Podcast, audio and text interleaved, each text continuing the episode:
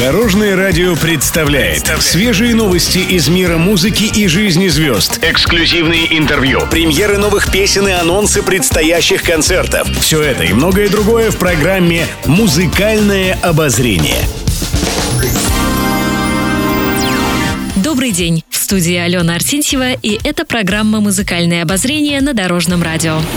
Музыкальные новости. В начале февраля певица и телеведущая Ольга Орлова стала мамой во второй раз. У экс-солистки «Блестящих» и ее мужа Валерия родилась дочь, которую назвали Анной, а совсем недавно малышку крестили. Фотографиями семейного праздника Орлова поделилась у себя в социальных сетях.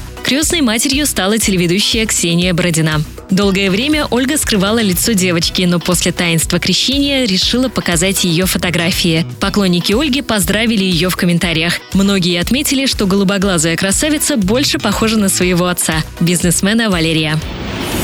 Интервью. Александр Панайотов недавно вернулся из очередного отпуска. В беседе с журналистами певец рассказал, что поехал на отдых с пустым чемоданом, а вернулся с перевесом. Во время отпуска он приобрел массу весенних и летних вещей. Также Панайотов признался в своем болезненном пристрастии к покупке одежды.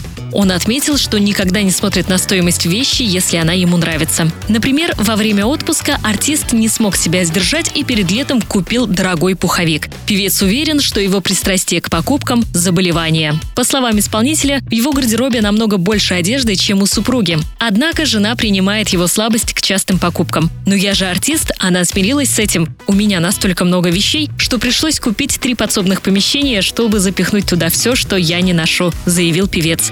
Панайотов добавил, что еще не может посоревноваться с Филиппом Киркоровым по количеству одежды в гардеробе, но уже на полпути к этому. Еще больше интересных музыкальных новостей завтра в это же время на Дорожном радио. С вами была Алена Арсентьева. До новых встреч в эфире. Будьте в курсе всех музыкальных событий. Слушайте «Музыкальное обозрение» каждый день в 15.30 только на Дорожном радио.